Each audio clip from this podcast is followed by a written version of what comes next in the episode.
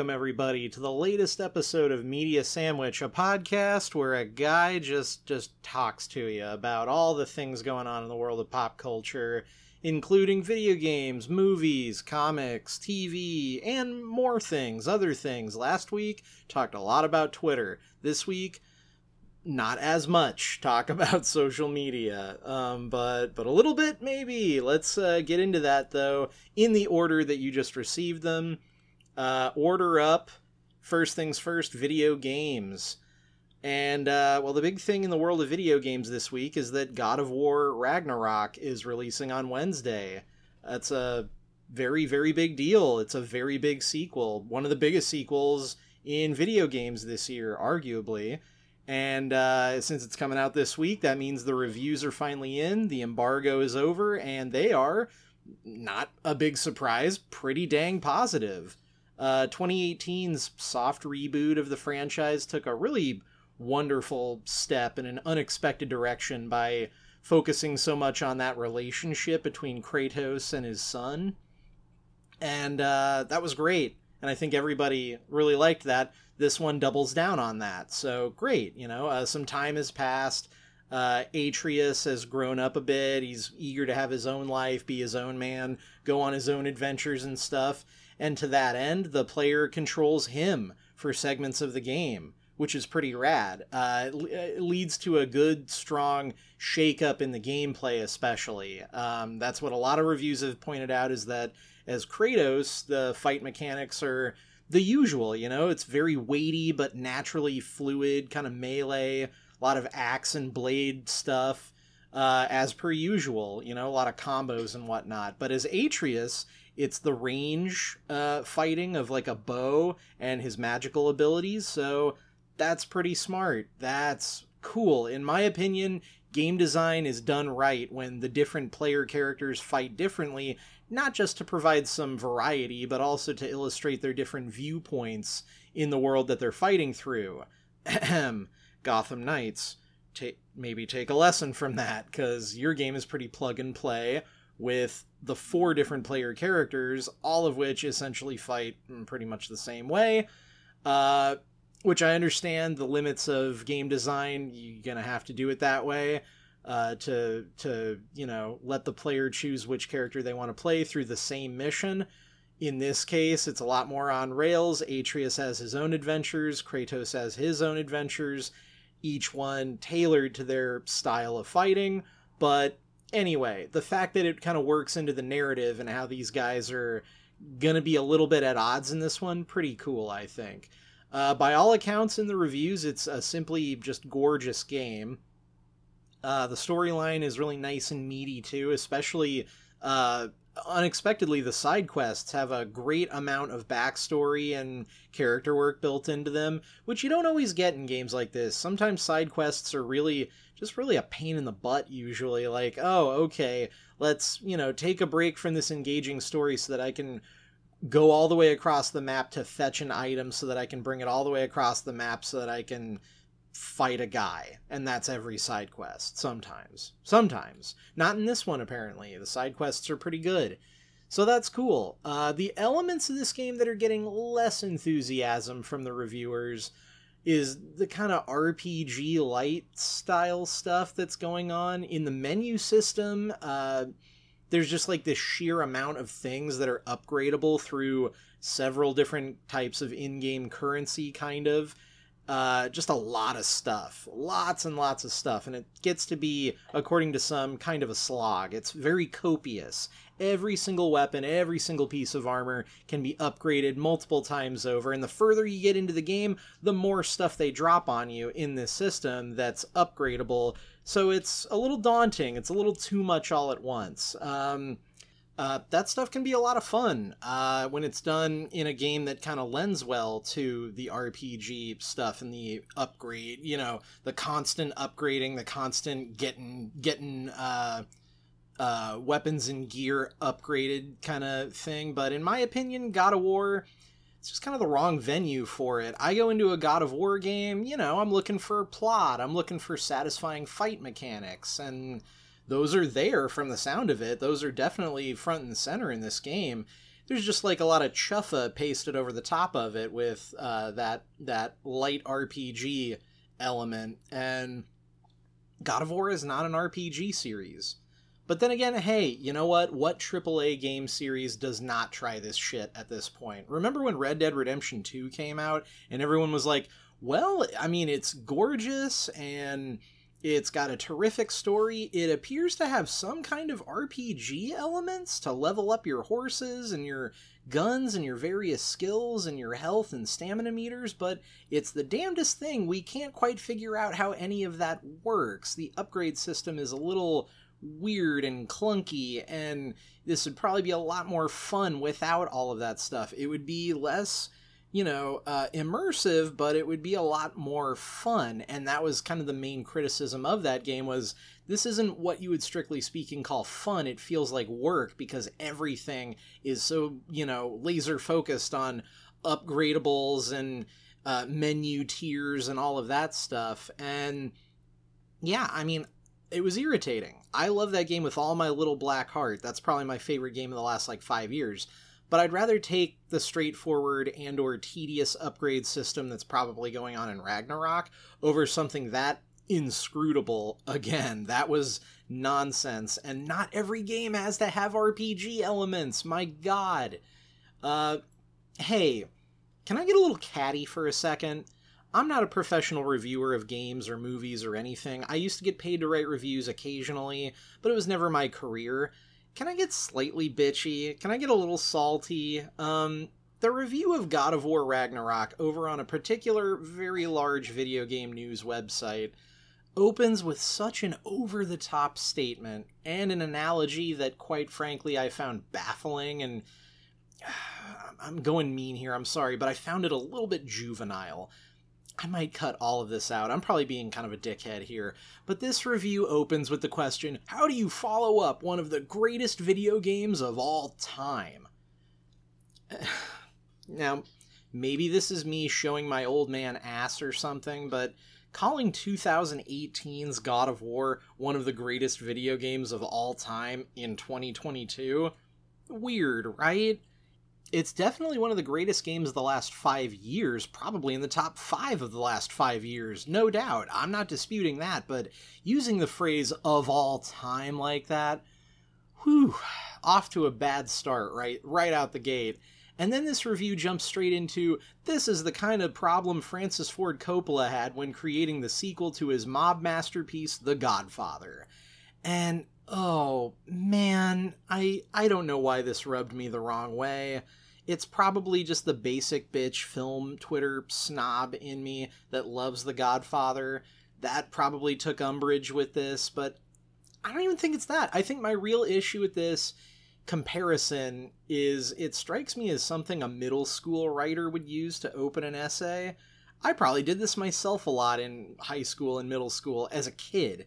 You know, it's such a clunky comparison to say this modern day video game sequel much like The Godfather Part 2, in that it's a sequel to something everybody thought was fantastic.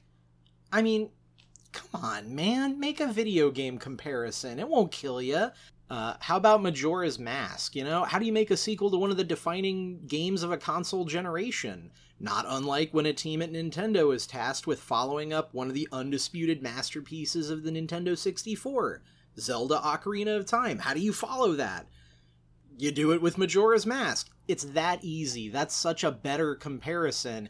I mean, even that one sounds really aggrandizing, but at least the analogy is a little closer to Earth than this is the Godfather Part 2 of video games. Whoa, whoa.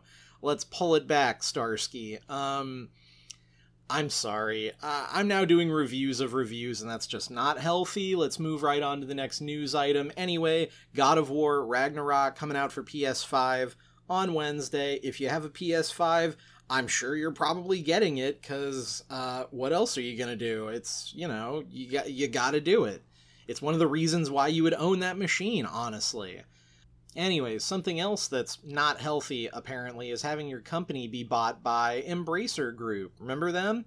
Uh, Embracer is a Swedish based game conglomerate that has been gobbling up IP for a while now.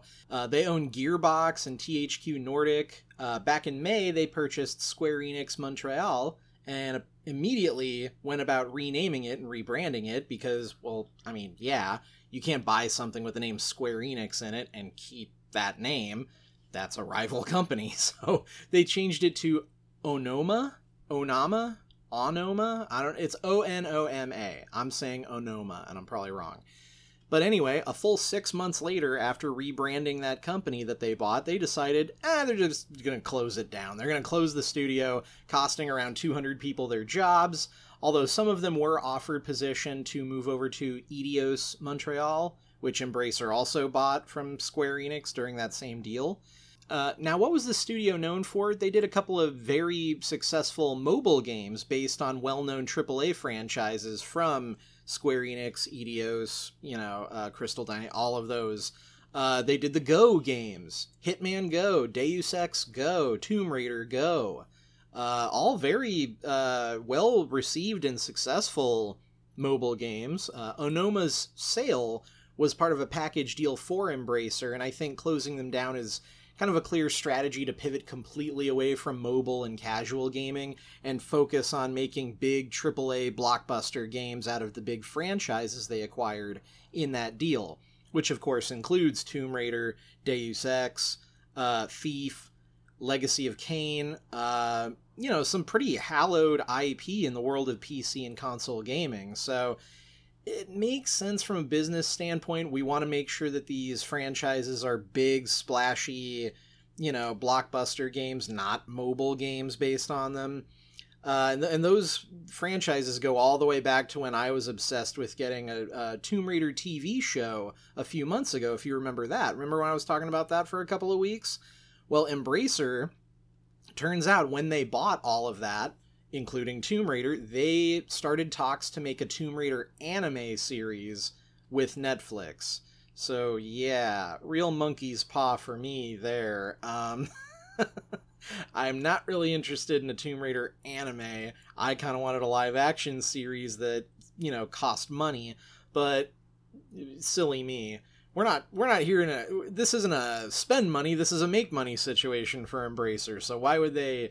Do that. Um, this is a pretty crappy thing, though. The closing of Onoma for the, for the people working there. They they were told this last week in an all hands meeting that basically some of them could go to Eidos Montreal, the rest of them were shit out of luck.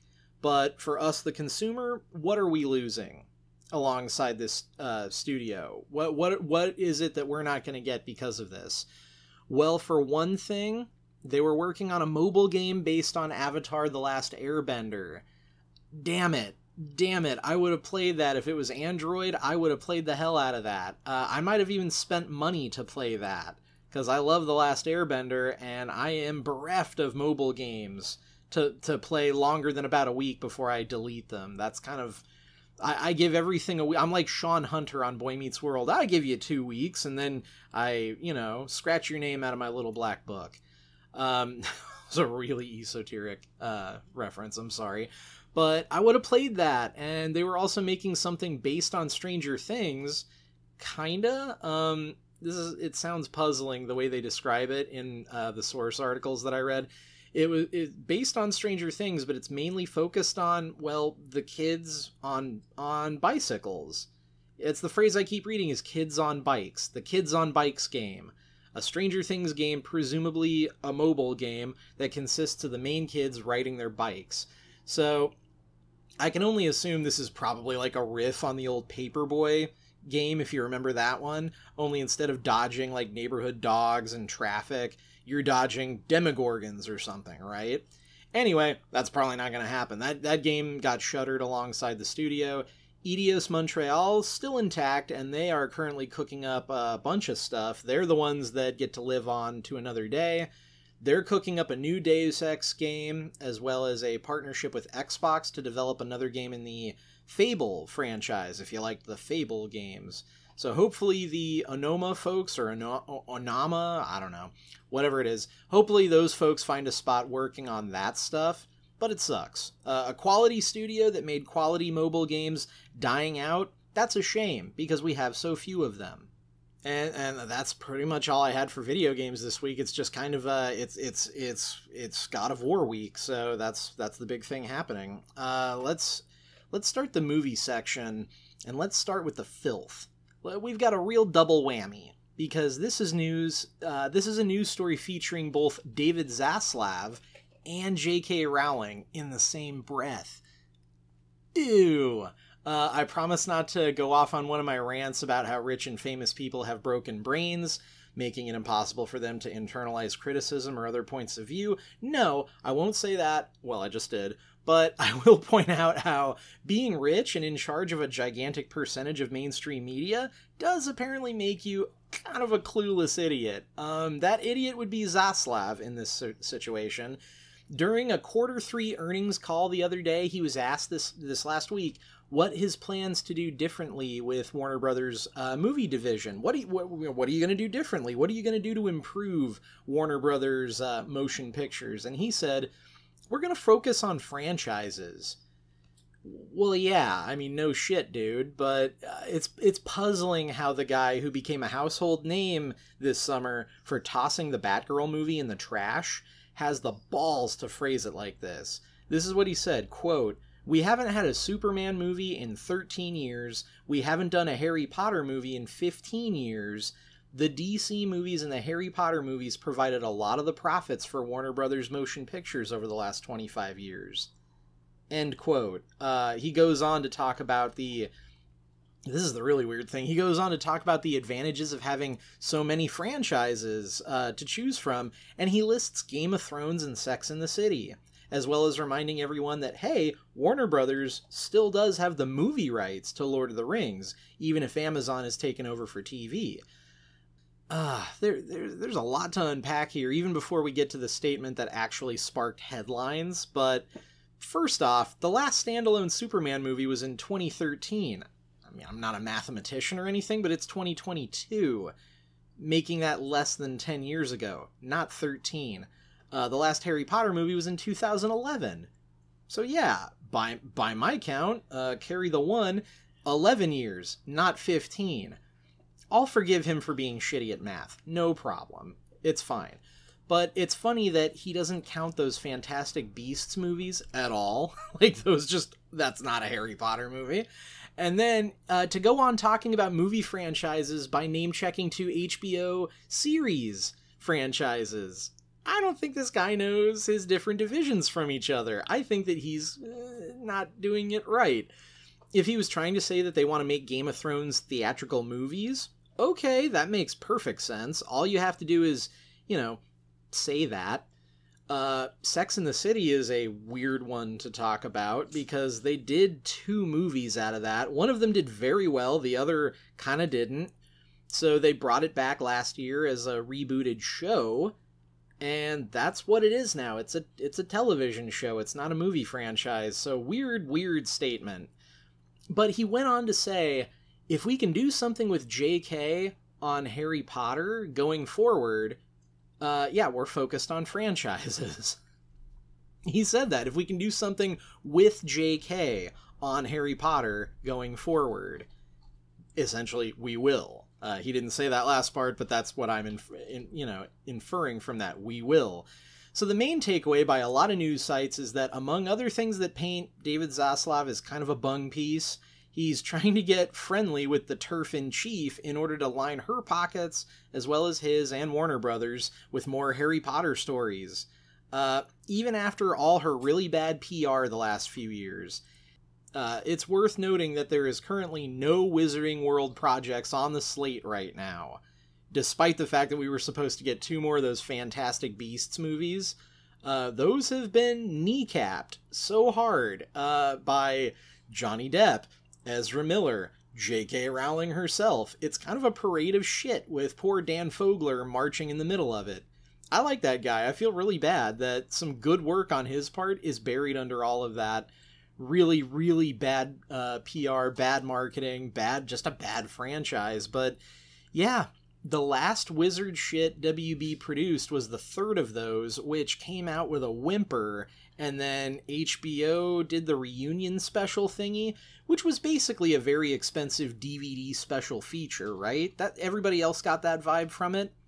Laughably, if you haven't watched that thing, it's so funny that J.K. Rowling does not appear in it, and if I remember right, no one at any point mentions her. They they drive all of the attention away from her and toward the movies. They name check every director, they name check every actor, but not J.K. Rowling herself. Um, yeah, it reeks of we need to keep our distance from that shitstorm. But that was the old regime at HBO and Warner Brothers. Apparently, the new regime wants more Harry Potter and more J.K. Rowling because they're all about franchises. Okay, uh, good luck with that. Pretty soon, Zaslav, that billion dollar hate tank is going to blow up in your face, but probably only after making you another billion dollars, right? So it's not that big of a deal for you. That's how it works, and it's gross. That is gross. Anyway, speaking of HBO Max, movies, and trying desperately to wring just a few more dollars out of something that people stream over and over and over again, have you seen the trailer for this wretched looking sequel to A Christmas Story? The title is, I kid you not, A Christmas Story Christmas. Woof. Um, I know that that's supposed to be a joke, but Woof. Um, Peter Billingsley returns as Ralphie, only now he's an adult man with a family and a couple of decades of pent up anxiety about the holidays. Someone should really be shouting at him Tony Stark built Christmas in a cave with a box of scraps. Um, if you don't know what the hell I'm talking about, the scientist from Iron Man who gets that yelled in his face Tony Stark built this in a cave uh, that scientist is actually the little boy from A Christmas Story. That's Peter Billingsley, which I find funny. But at any rate, this movie looks like muddled garbage. Uh, the whole ad campaign is essentially hey, you remember A Christmas Story? Don't you love A Christmas Story? Remember that scene from A Christmas Story? Remember this one? Remember that one? Remember this Christmas classic that you watched on TBS over and over again? uh, because they gave up and just started airing it on a loop on Christmas Day. Anyway, the plot is, confusingly, Ralphie being like, hey, my old man held it together really great and provided a great holiday for us even when we had very little, and I can do the same. Except, no. No, I saw the movie, the, the original. The old man did not hold his shit together. He was a cantankerous old bastard who spent more time drinking and obsessing over the fucking leg lamp than he did listening to a word from the mouths of his own kids. I. I don't have a whole lot of affection for A Christmas Story. It's on my list that I have on Letterboxd of movies I don't really understand why they're classics, like Field of Dreams and uh, Mrs. Doubtfire and The Goonies. I actually have come around on The Goonies. I like that movie, but uh, yeah, I don't really know why A Christmas Story is a classic, other than it was just on all the time during the holidays on TV. It strikes me very much as a movie loved and remembered purely because your parents, like, repeated the fragile joke over and over again, you know? Anyway, the new one looks pretty crappy. Uh, but, you know, they're all about franchises over there at HBO, so they needed to make that one into a franchise. You know what streaming movie totally does work, though? The Roku channel's latest flagship opus, uh, probably their only flagship opus, their their only original movie that I can remember. Um, Weird, the Al Yankovic story, absolute success. It's funny. It's got some wonderful performance uh, moments in it, and for a movie with such a tight budget, it actually looks really good. Uh, it's visually very pretty. It's it's very well put together. Uh, Daniel Radcliffe totally crushes it as Al, getting to do a lot of like deadpan comedy, but also because the whole thing is played so seriously, so straight, he gets to do some really fun dramatic stuff that totally works. Um, Evan Rachel Wood is really funny as Madonna. It's just a really good time. It's a really fun movie. If you happen to be a Weird Al fan like I am, if you've seen Al's uh, Behind the Music on VH1 enough times that you know his actual story by heart. This movie is just fall on the floor funny. I kept just losing it laughing. Just a really good concept for uh, a parody of self serious biopics. And it made for a really great family watch this last weekend, too. My kids watched it. They were kind of baffled by what was going on. A lot of it. I had to explain what some jokes were, but it got great reviews uh, from what I could tell. When it uh, when it premiered a few weeks back at a festival, it got great reviews, and the reviews of its streaming equally good. Uh, I wish I could find numbers on how well it did on the Roku channel. I'd really be interested to see how many people had to figure out what the Roku channel was so that they could watch this movie.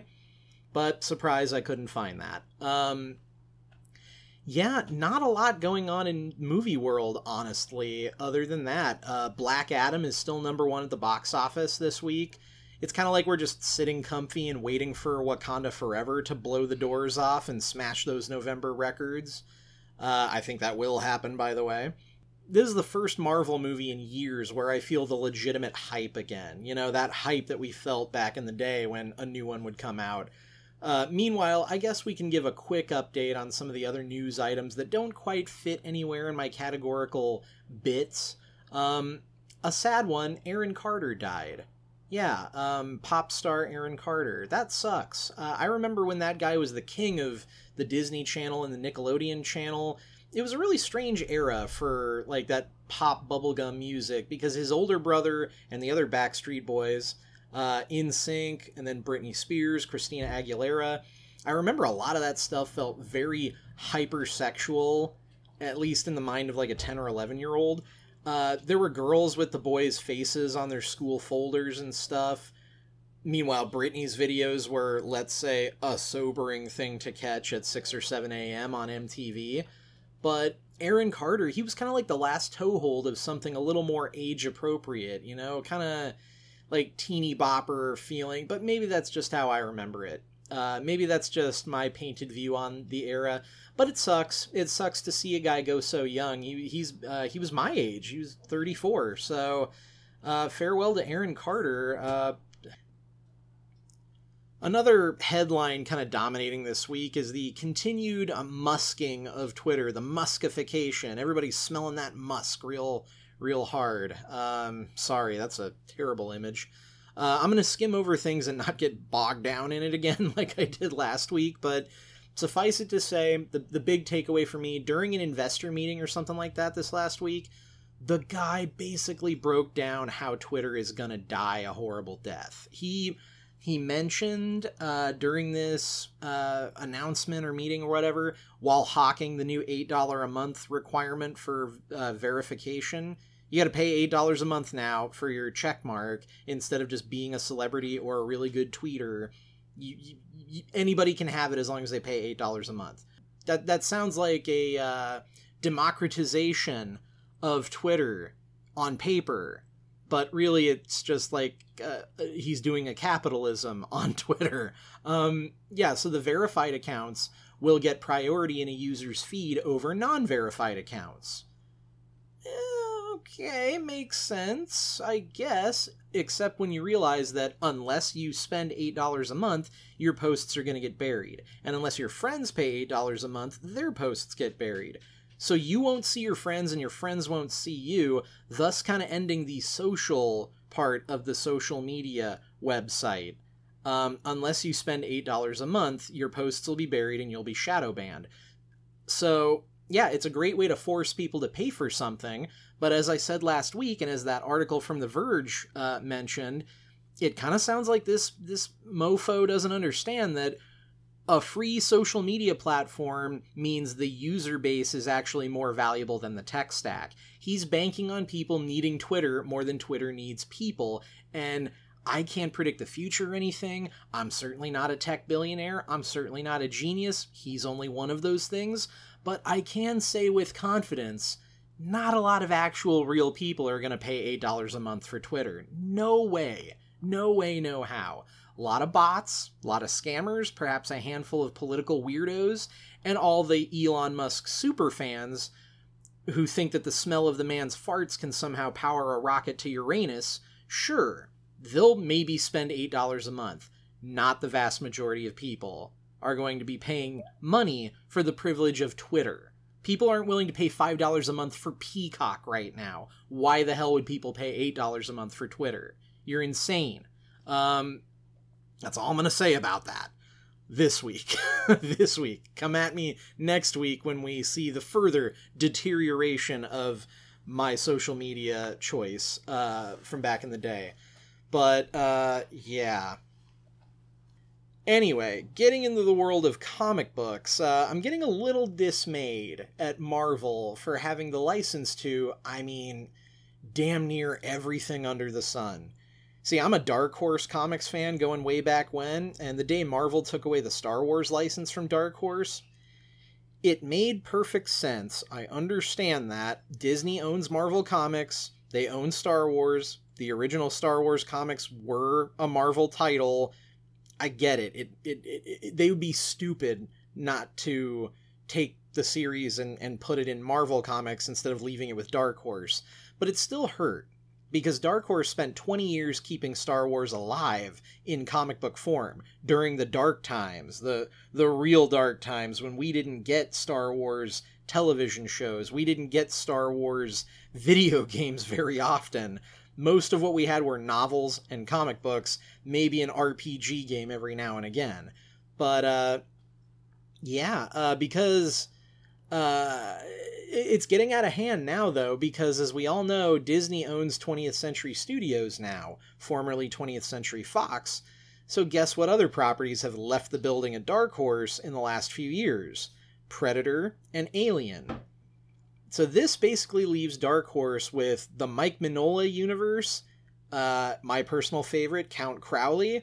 And uh, i don't know dark horse does have their own stable of characters the the Dark Horse heroes like Ghost, X, uh, Barb Wire, Vortex. Nobody remembers any of these characters that I'm mentioning at all. They all fought the Mask at one point in the mid '90s. That was when I first got into comic books. That was one of my first comics. Was hey, the Mask, as in the Jim Carrey Mask, the comic books that spawned that movie the mask is taking on all the dark horse heroes. So it was like him standing over a pile of all of these characters i just mentioned uh, king tiger people like that. Anyways uh yeah those characters were rebooted a while back. I wonder if we'll see them ever again. But anyway the latest fox property that marvel has decided to adapt into new comic book stories is planet of the apes uh, those stories are still in early development. It was just kind of announced a while ago.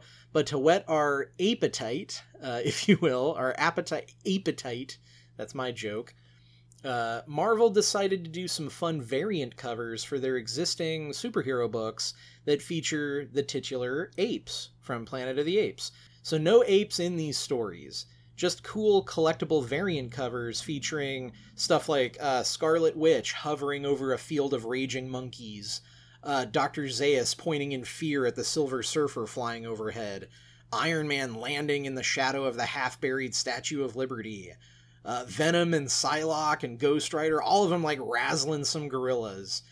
The covers are really fun. Uh, there's a really good variety of art styles among them, and it has a great like what if appeal. Like, what if Tony Stark landed on the planet of the apes like Charlton Heston did? I mean, if he landed without the suit, uh, I feel like he'd be dead instantly. Like he'd start talking and he wouldn't stop until he was dead and mounted like a trophy, right?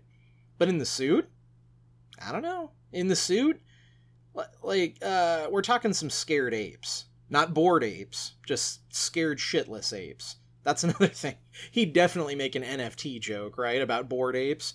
But anyways, uh, those variant covers release for all of the Marvel books uh, coming out February 1st and February 8th for you collectors of 100% fungible apes.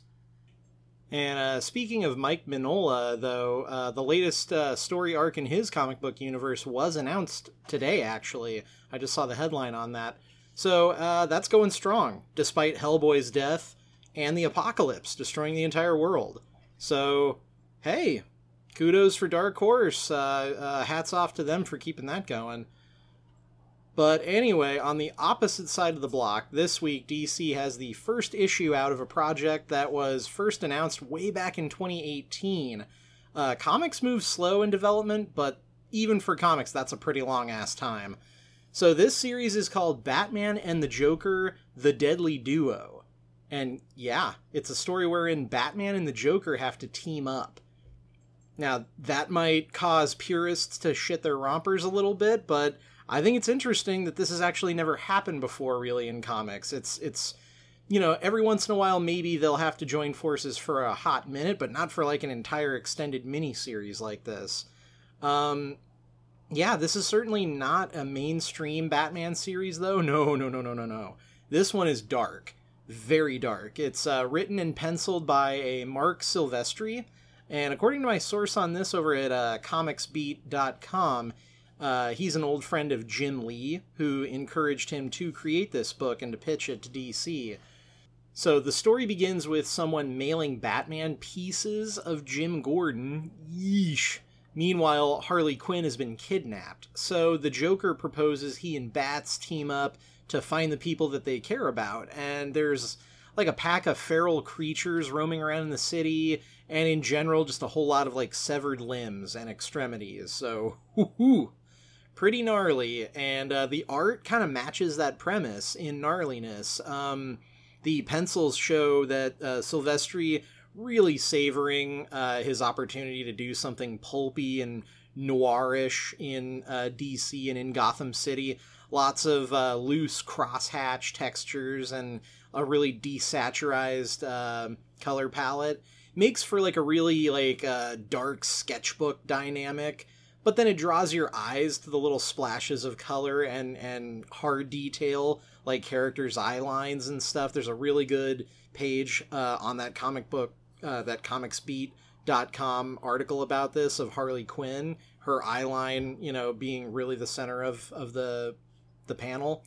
Uh, yeah it's it's really cool. It's very appropriate for gotham city and characters that are showing up in the book, like Harvey Bullock, who's right at home in like the pulp detective kind of story that seems to be at play. And, you know, I mean, it really is fitting for like two weirdos who hate each other having to work together to stop a much worse psycho. I like that. I think it's a good idea. So check that out. Uh, issue number one is available right now. Okay, and uh, we're in the last bit now. We're taking it down to TV. It's the final countdown. But uh, we've got so much TV news to talk about this week. It's all over the place. Let's get it going with a uh, first off a quick review, quick TV review for you. I tried out that blockbuster show on Netflix. Did you hear about this? Did you hear about this? Suddenly, I'm Jay Leno. Uh, they tapped Vanessa Ramos, who's a writer from uh, Brooklyn Nine Nine and Superstore. So you know, very embedded in the whole idea of workplace comedy sitcoms. Uh, and they, they tapped her to create a workplace comedy sitcom set at the very last Blockbuster video store, uh, which is a real thing, by the way. there is one last Blockbuster that's still alive and kicking. But the show for Netflix uh, stars fan favorites Melissa Fumero and Randall Park. That sounds like an easy win, right? Randall Park, always good. Uh, Melissa Fumero, terrific on 9 9 uh, Blockbuster itself lends to jokes, you know, about nostalgia, obsolescence, uh, you know, movie references aplenty, stupid customers, you know, kind of the, the stuff that I love, clerks type humor, right? Um, how could it fail? Well, it, it kind of failed. I mean, uh, Netflix just plain doesn't know how to produce sitcoms. I'm sorry. Every one of them that I've ever tried it has the same problem. Do you ever watch a, net, a Netflix branded, like Netflix created sitcom? Uh, I think the only one I've ever liked was One Day at a Time. But uh, I remember watching the first episode of The Ranch, if you remember that one, uh, before we found out that one of the stars was a rapist. Gruesome shit, man. Uh, Blockbusters isn't much. Uh, Blockbuster is not much better than The Ranch. It's got that same problem that a lot of those Netflix shows have, the pilot episode does a terrific job of thoroughly establishing every single member of the ensemble and their dynamic without having a single actual joke. You know what it reminded me of? This is a really sad thing to think about. Speaking of clerks, uh, some of you probably don't remember this. A couple of years ago, Kevin Smith tried to make a sitcom about the clerks in a weed dispensary. And unfortunately, Netflix had already beaten him to the punch with that Kathy Bates show. Another instance of, wow, this is a great cast, this is very well put together sets, a very solid premise. Where the hell are the jokes? why why are there no laugh moments in this show?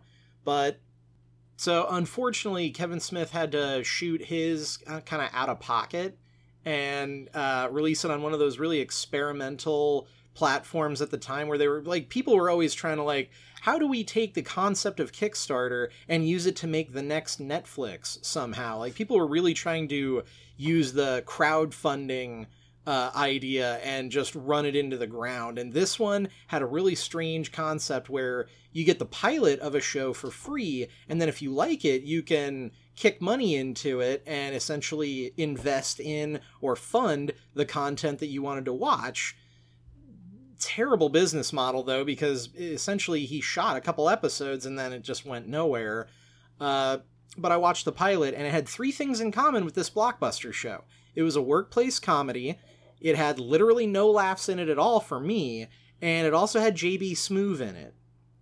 I don't know why. I don't really care for his comedic delivery. I'm I'm sure he's better like with his own material. I don't know if he does like stand up and whatnot, but with normal sitcom cadence jokes, there's just no real setup and payoff to the way he says his lines. So it really kind of bugged me. It really took me out of both shows. But Anyway, Blockbuster is wretched. Uh, I'm sorry to say. I really wanted that to work because I like everybody involved. It makes me sad on a lot of levels because I like all the people involved. And I also hold some affection for the actual last Blockbuster store because it's here in Oregon, uh, in Central Oregon, in a city called Bend. Uh, so, yeah, uh, sorry, that didn't work. Uh, Blockbuster I I would really doubt it if that got more than a second season. It's Netflix, they always do that thing where we'll give it a second season even though nobody watched it, and then after the second season it's like, well, dunzo, no way. Um so yeah, that's probably what's going to happen there. Anyway, next item. Uh, we talk about HBO beefing up the Christmas spirit this year with uh, a Christmas Story Christmas. But what of Peacock? What of Peacock? Well, Peacock is getting a big beefing up of its library for the holidays as well in the form of the Hallmark Channel. Not only is that massive wave of rom coms about busy big city muckety mucks learning about small town country living and the spirit of Christmas uh, coming to the streamer, but Hallmark will actually have its own hub on Peacock, including live feeds to the several cable channel variants of the Hallmark. I didn't I had no idea there were more than one Hallmark channel, but hey, this is similar to what NBC has on Peacock now that their contract with Hulu finally expired. So if you're the type who throws on a dopey holiday sweater and turns on All I Want for Christmas Is You Part 6 while you bake cookies and stuff, hey, you now have a reason for a Peacock account. Uh, how do you like them candy apples? I never imagined that I would be like a staunch advocate for Peacock, but they're the little engine that could. I really want to see them succeed because they're trying stuff. Um, but and th- this holiday stuff actually pretty big business. This kind of content because as I think we're all aware, streaming services have kind of a double edged sword when it comes to people's uh, viewing habits. Uh, they produce big, splashy new content that lots of people watch just in like one week and then it's never seen again because it's the big new thing. Things like Ring of Power, Stranger Things, etc. Then there's the other side of the business that largely consists of the things that we all put on in the background over and over and over again. Things like The Office, Seinfeld, Friends, right? Those are arguably bigger business over a longer stretch of life on a streaming platform, which is why whenever they move platforms, it's such big news. Well, cheapo holiday romantic comedies starring Melissa Joan Hart those fit that category for a lot of people, especially from November 1st through December 31st. That's like peak time for that stuff. And you can make roughly 15 of the damn things and only reach a small fraction of the budget of, say, a Batgirl or a Gray Man or what have you. Uh, what was that? What was that sci-fi one with Chris Pratt that Amazon did? The Tomorrow War yeah, you can make a ton of Christmas rom coms for one of those and get probably a lot more clicks, a lot more views, a lot more sustained viewing numbers. But hey, this is big for Peacock. This makes them legit competition in this very specific area of viewing against, say, Netflix, who usually they produce their own cheapy holiday movies for this. So I say good for Peacock. I'm certainly not going to watch any of that stuff. Not even ironically. Sorry, it's just not my jam. Uh, my month of holiday themed streaming was October, and I had a productive one. I think I watched at least 50 horror movies. Uh, thanks to my recovery from surgery and whatnot, I had the time for it. But I'm not a big Christmas guy at all. Uh, I did have a very big crush on Lacey Chabert, though. So so that's something. That might be something that draws me in. Uh, I mean, I had a big crush on Lacey Chabert when I was like 11. Because, yeah, man. Party of five. Woo! Anywho, next item. Uh, speaking of me binging horror stuff during October, we got a great Halloween announcement that I didn't see until after I uploaded the spooky episode, which wasn't that spooky. But this is an announcement that has all the elements, man uh, a Friday the 13th prequel series being developed by A24 and Bryan Fuller, and yes, coming to Peacock. um, Peacock, man, it's all happening. It's all happening. Uh, the show will be called Crystal Lake, and it will. Uh, it was the subject of a long, protracted battle for the rights between um, the original director of the first Friday the Thirteenth, Sean Cunningham, and the screenwriter of the original, Victor Miller. And then keep in mind, the franchise started at Paramount. It ended up going to New Line Cinemas. So, all over the place, real nightmare to put something like this together, which is why it took so long. Uh, this is one of those things like, you remember how Bryan Fuller created Hannibal? You remember that after Hannibal, uh, like a couple of years later, only like maybe a year or two ago, there was that show for a hot minute called Clarice about Clarice Starling. You remember how the show Clarice couldn't legally feature Hannibal Lecter or anything from the Lecter series except for Clarice Starling herself? This was about to be one of those things, since the rights to Jason Voorhees and the hockey mask and even the Friday the 13th title are all separate things that have their own owners. And uh, uh, Victor Miller, the screenwriter, won the custody hearing, so to speak, from Sean Cunningham for the rights to the original story. Luckily, he's partnering with a uh, Rob Barsamian, who owns the other pieces, so they're exec producing the series together. Uh, so all that stuff could appear at one point or another. Everything's on the table: hockey mask, giant uh, zombie uh, killer, and all that stuff. It'll all eventually happen if the show goes on long enough. They're calling it kind of a drama, though. So people are predicting maybe this is more akin to Bates Motel, the Psycho prequel series. I think this has the potential to be great. I think, you know, Bryan Fuller, I trust him. He does great stuff. I loved Hannibal so much. In my mind, the best way to do this is maybe like a time jumping kind of thing. Almost like Yellow Jackets, like telling two parallel stories. One in the late 50s when Jason drowns in the lake and his mother loses it, and then the other in like 1980 when the camp is reopened. You could do two different period pieces at once like that. That might be too much. Do, they could move up the timeline so that Jason is a kid who drowns in the early 80s and then the camp is reopened like now. That also would work and it would be kind of fun to update the series like that and and it would be its own kind of timeline that way. But uh yeah, who knows?